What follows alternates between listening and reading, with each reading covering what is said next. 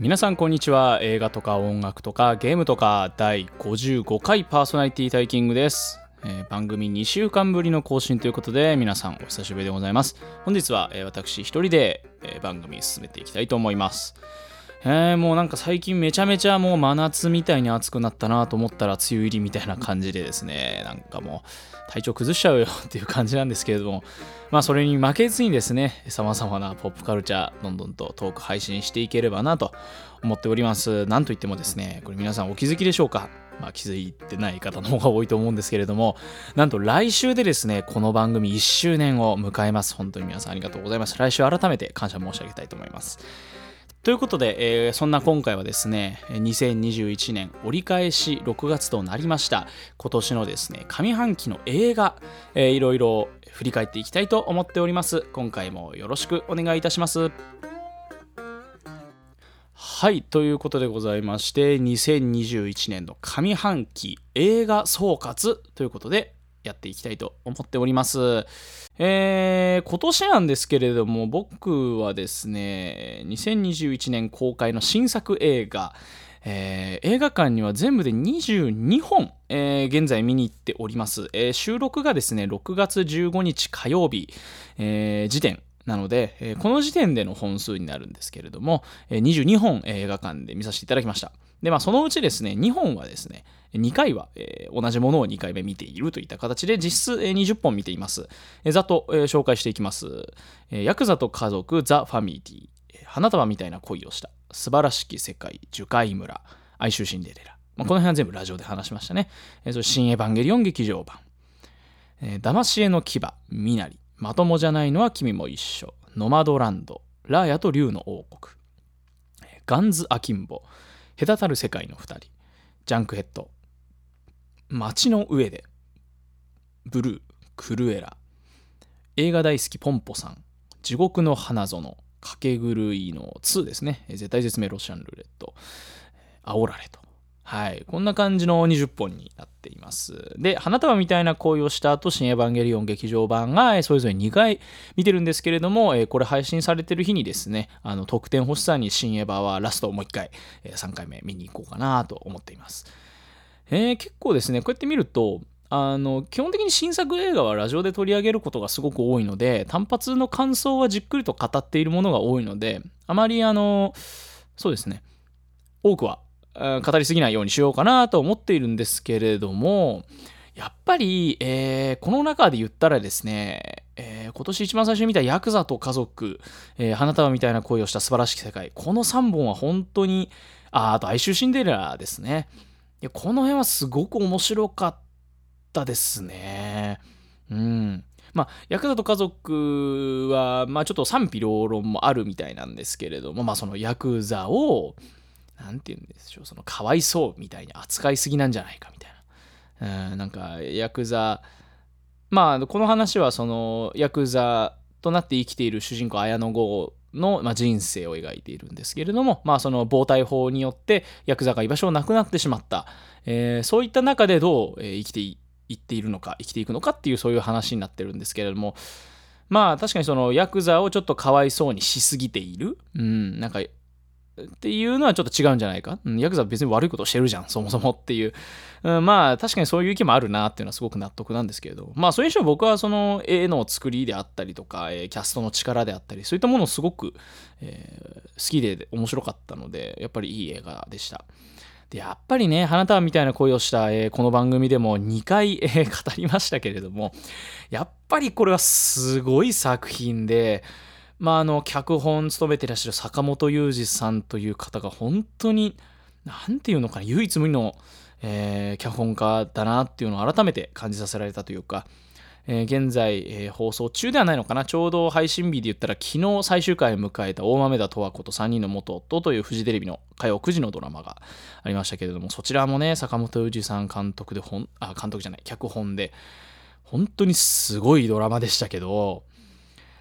まあそれ含めてちょっとやっぱ別格の、えー、ラブストーリーというか、えー、恋愛映画だったなと思っています。そしてヤクザと家族と、まあある意味、えー、似たようなというか強なすというか、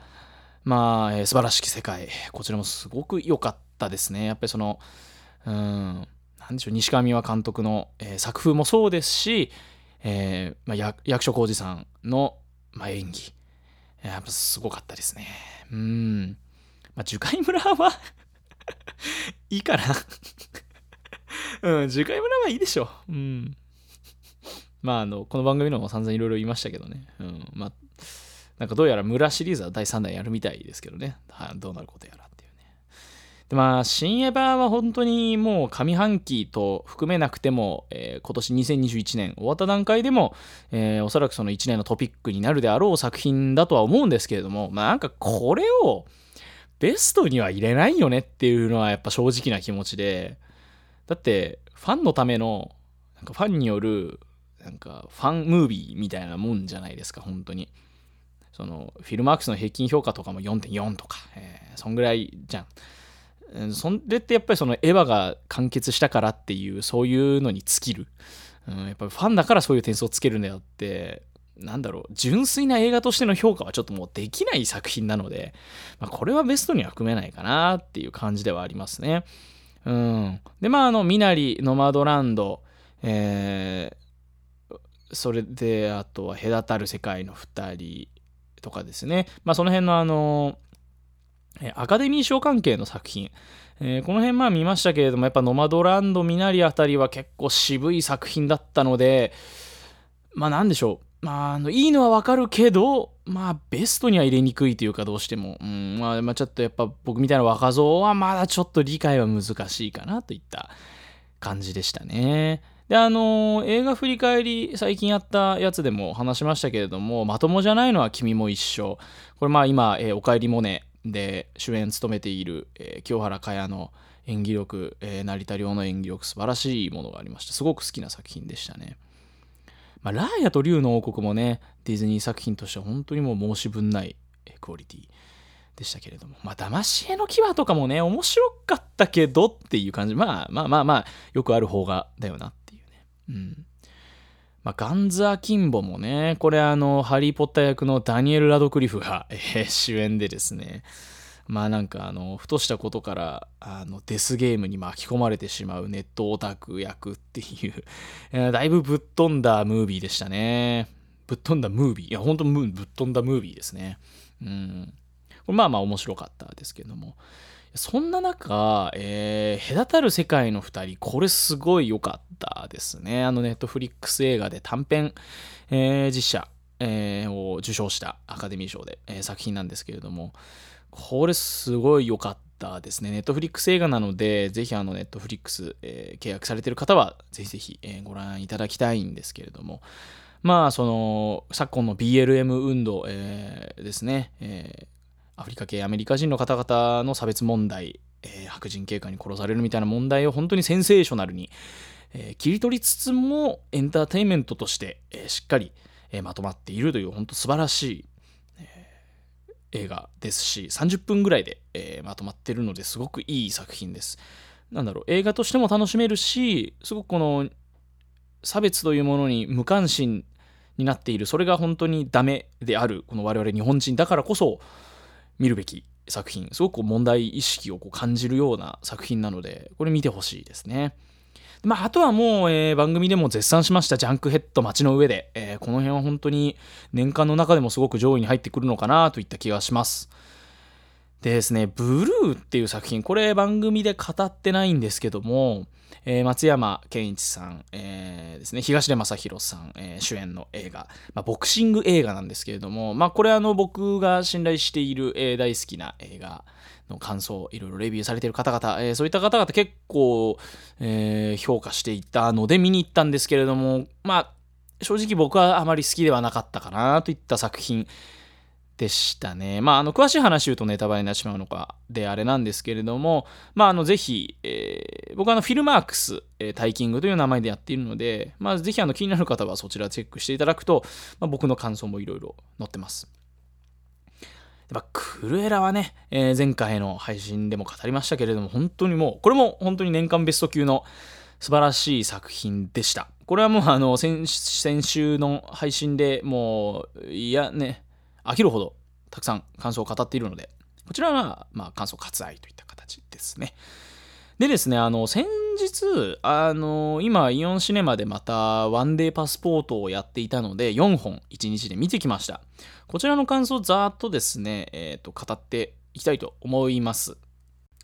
まずあの映画大好きポンポさんというアニメーション映画なんですけれども、これ面白かったです、すごく。あの、ちょっと皆さんご存じない方も多いと思うんですけれども、これぜひ見に行ってほしいです。まあ、あの漫画原作、ピクシブなどで話題になったのかな、えー、漫画原作でして、えー、まあ、そちらをアニメ映画化しているということなんですけれども。まあ、あの映画大好きポンポさんっていうのは、このポンポさんっていうのは、まあ、あの架空のですね、ニャリウッドっていう、まあ、ハリウッドを、え、模した架空の映画の街ニャリウッドというところで、主人公のジーンというですね、青年、もう本当に映画オタク、もう一番好きな映画はタクシードライバーっていうもう生粋の映画オタク、映画にしか居場所がない、そんな男が、まあ、このポンポさんというニャリウッド、もうピカイチの映画プロデューサー、敏腕映画プロデューサーに見出されて、映画制作をしていくという、そういうアニメーションなんですけれども、この映画制作の映画なんですね。まあ、主人公が、えー、予告制作をして、映画のね、スポット制作をして腕を買われて、そして実際に映画の監督を任され、撮影をして編集をして、えー、そして評価がどうなるのか、まあそういう一連の流れを、えーと、がお話になってるんですけれども、まあこういった作品、まあ何でしょう、そのいわゆるその作り手の熱意、情熱といいますか、えー、まあある意味それは作り手の狂気でもあるんですけれども、そういったその現場の面白さ、えー、熱意、そして狂気。そういったものを切り取った作品っていう意味で本当に面白くてなんだろう。あの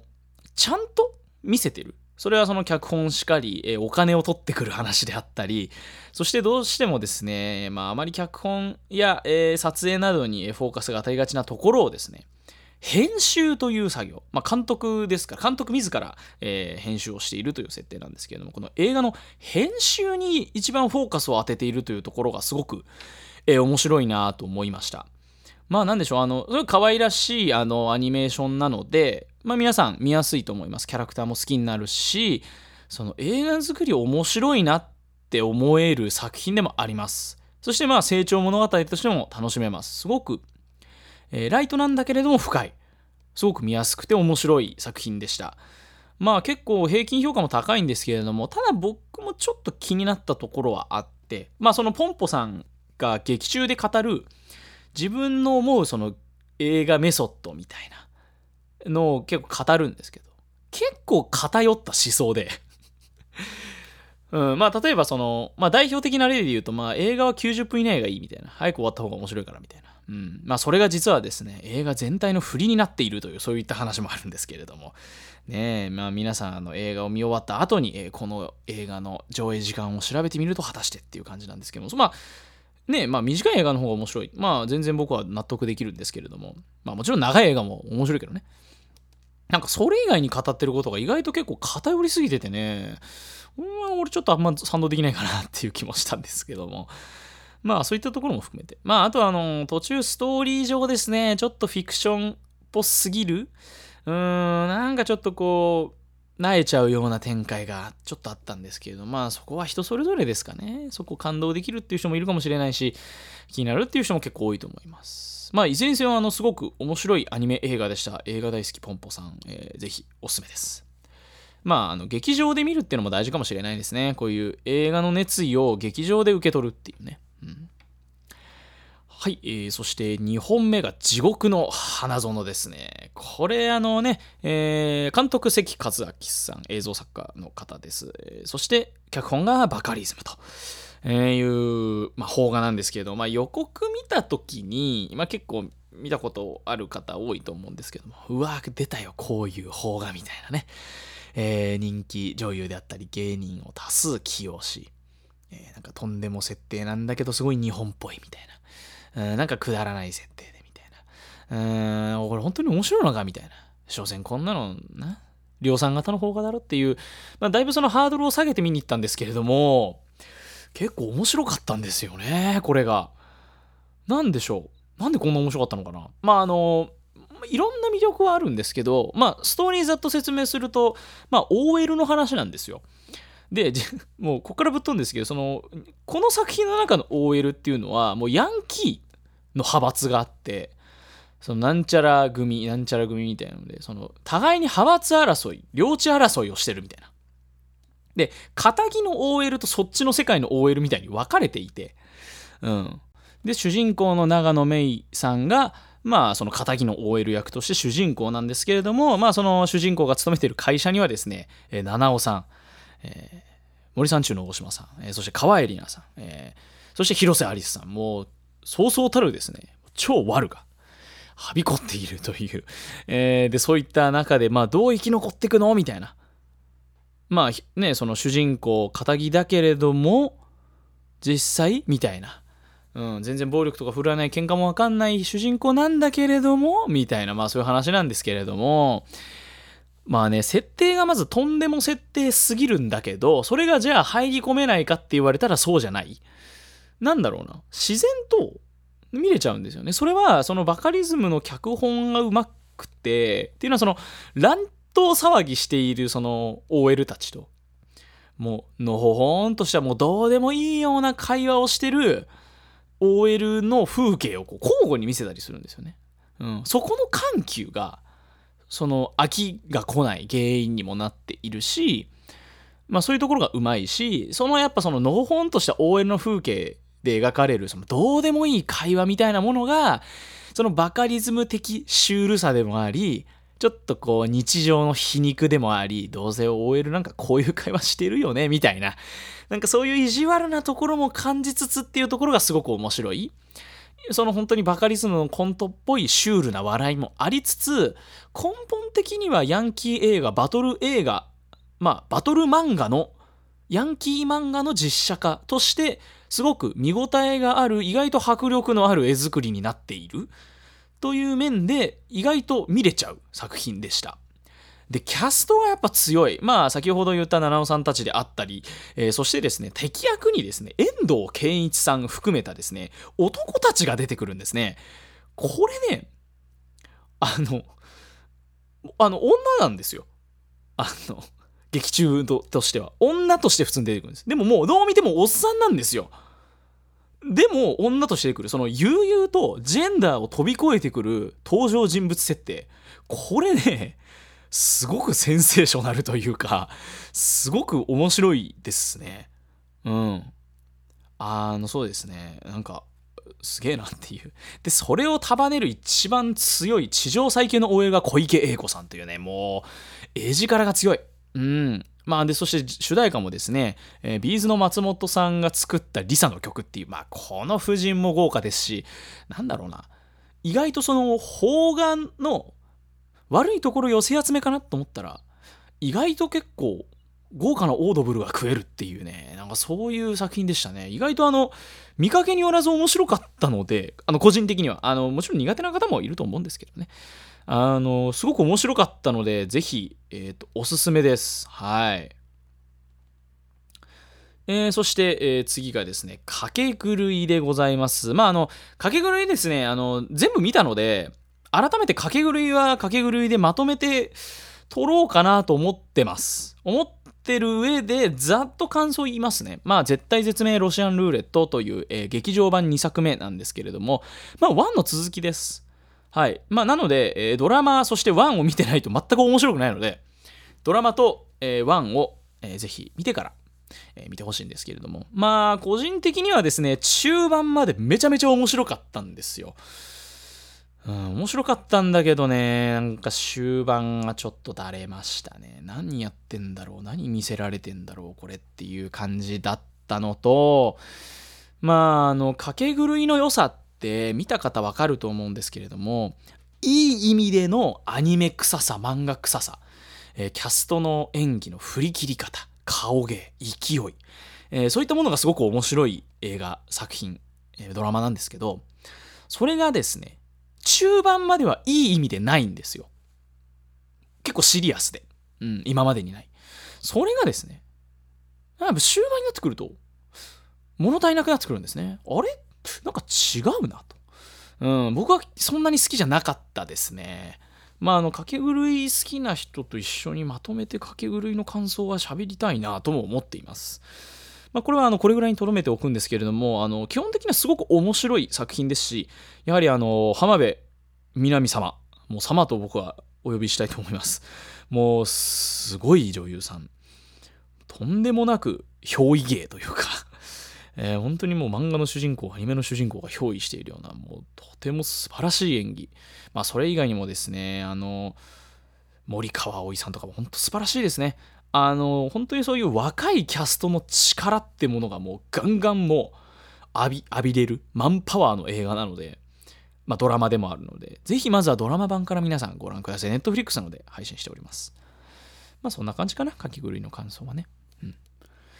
で、えー、4本目がですね、煽られという、もう、タイトルで出落ちなんじゃないかという、えー、そういった映画なんですけれども、えーまあ、グラディエーターなどでですね、アカデミー賞も受賞した名優ラッセル・クロウの、え、主演作なんですけれども、煽られですよ。これが煽り運転の究極系というですね、そういったもとんでもない、えー、キャッチコピーもついている作品なんですけども、まあ、スリラー映画ですね。まあ、どういった作品かと申しますと、まあ、その、まあ、主人公がですね、まあ、今、離婚調停中の悩める主婦、えー、息子たちを抱えてですね、非常にストレスフルな、えー、生活を送っている。まあ、そういった中ですね、まあ、遅刻をしてしまって、えー、まあ、急いで車で、えー、自分の職場、そして息子を学校に送り届けようとするときにめちゃめちゃ渋滞にはまると、えー、めちゃめちゃストレスがさらにたまる。それなのになぜか自分の前のでっかい車が動かないと信号は青になっても。でも思いっきりそのもうクラクション鳴らしちゃうんですね。すごくバーってこう、すごくこう乱暴に鳴らすんですね。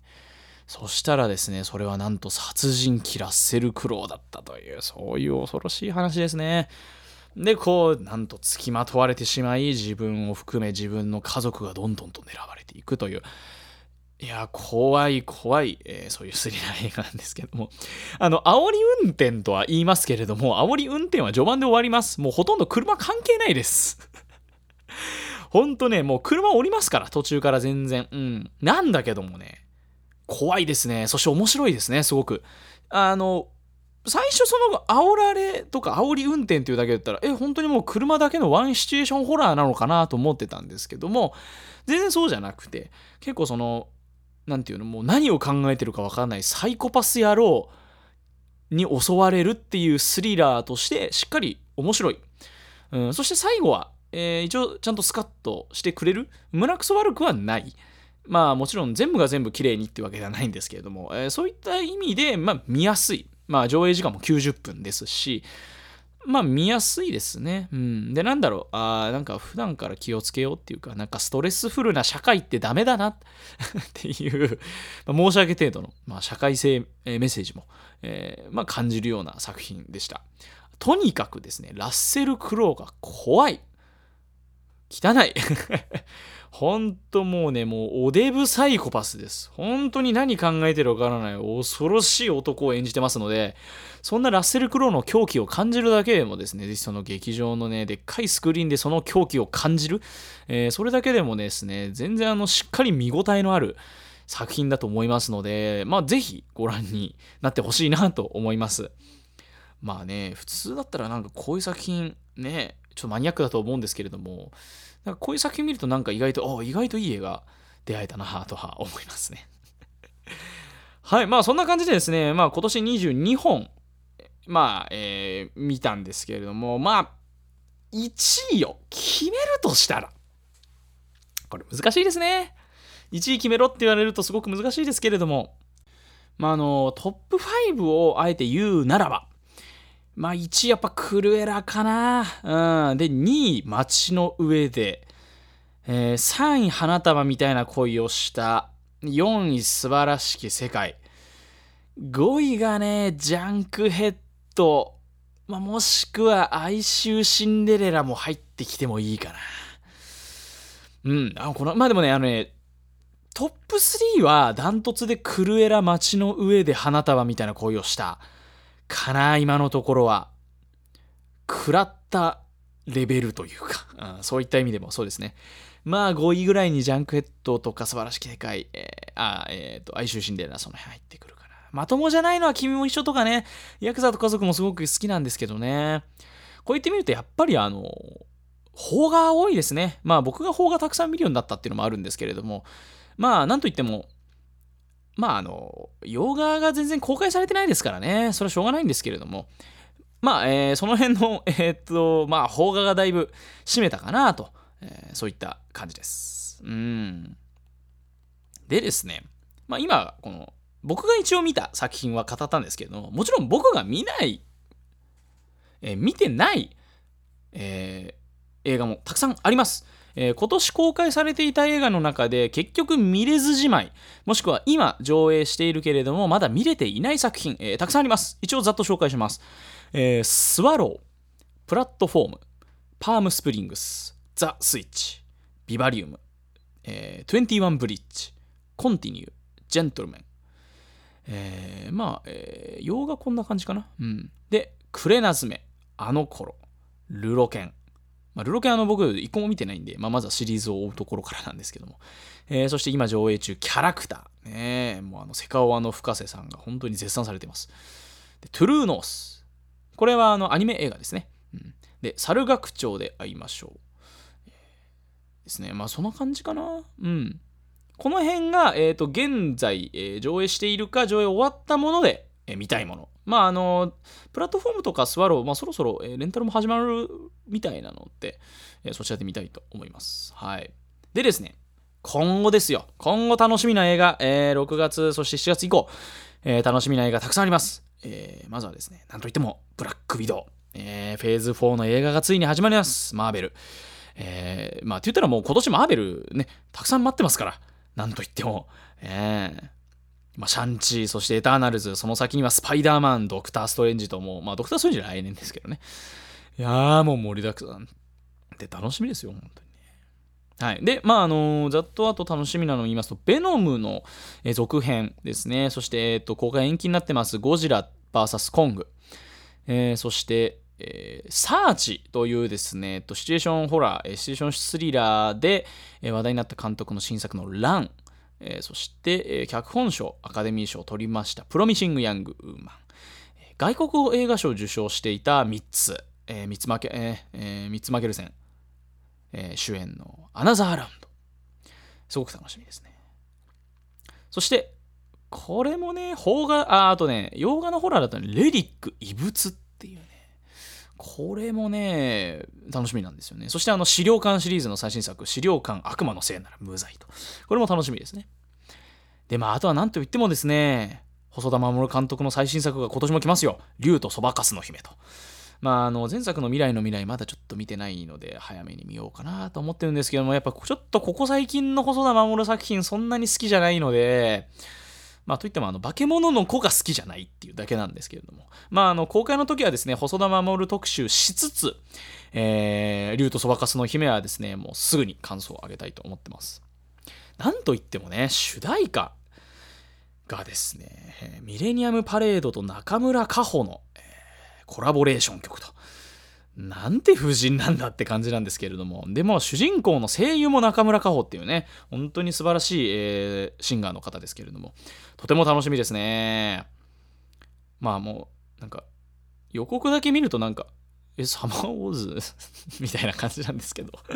まあ、どうなることやら、えー、すごく楽しみです。まあ、あとはあんまり期待してないんですけれども、キューブ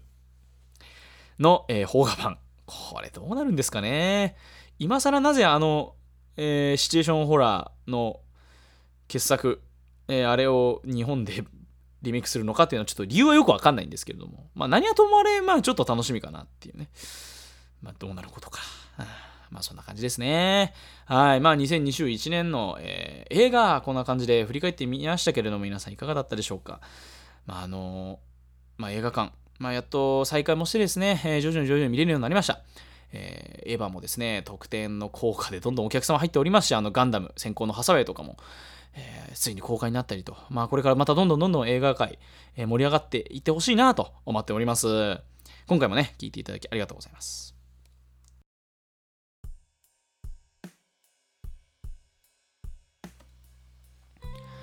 はい、えー、今回は私一人で2021年の映画振り返ってまいりました。まあ、本当はね、音楽とか、えー、ドラマとかも 振り返りたかったんですけれども、ちょいかんせんちょっと時間が足りないということで、ここら辺はあの年末にですね、まとめて話したいと思います。はい、皆さんね、それをあのお待ちください。はい。えー、冒頭にも言ったんですけれども、えー、なんと来週でですね、えー、この映画とか音楽とかゲームとか、え番組開始から1周年を迎えます。本当にこれもね、聞いてくださる皆さんがいるからでございます。本当に皆さんありがとうございます。え来週ですね、もう久しぶりにですね、何ヶ月ぶりですか ?3 ヶ月ぶりにですね、え山ちゃんを交えてですね、ちょっとこう1周年トークというか、えー、そういったものを来週はお届けできたらなと思います。そしてまあ夏到来ということで、その後、ホラー映画座談会を満を持して、チャンミュー拓也と一緒にやっていけたらなという予定でございます。まあもしかしたらちょっと変わるかもしれないんですけれども、そちらはまたおいおいということでございまして、今回も聞いていただきありがとうございました。この番組ではお便りご感想を募集しております。Twitter のハッシュタグは、えー、トカさんラジオ TOKA3 に RADIO トカさんラジオ、えー、もしくはですね、Gmail の方、えー、こちらは、えートカラジオ .official.gmail.com トカラジオ .official.gmail.com までよろしくお願いいたします。今回もお相手は私、タイキングでございました。それではまた。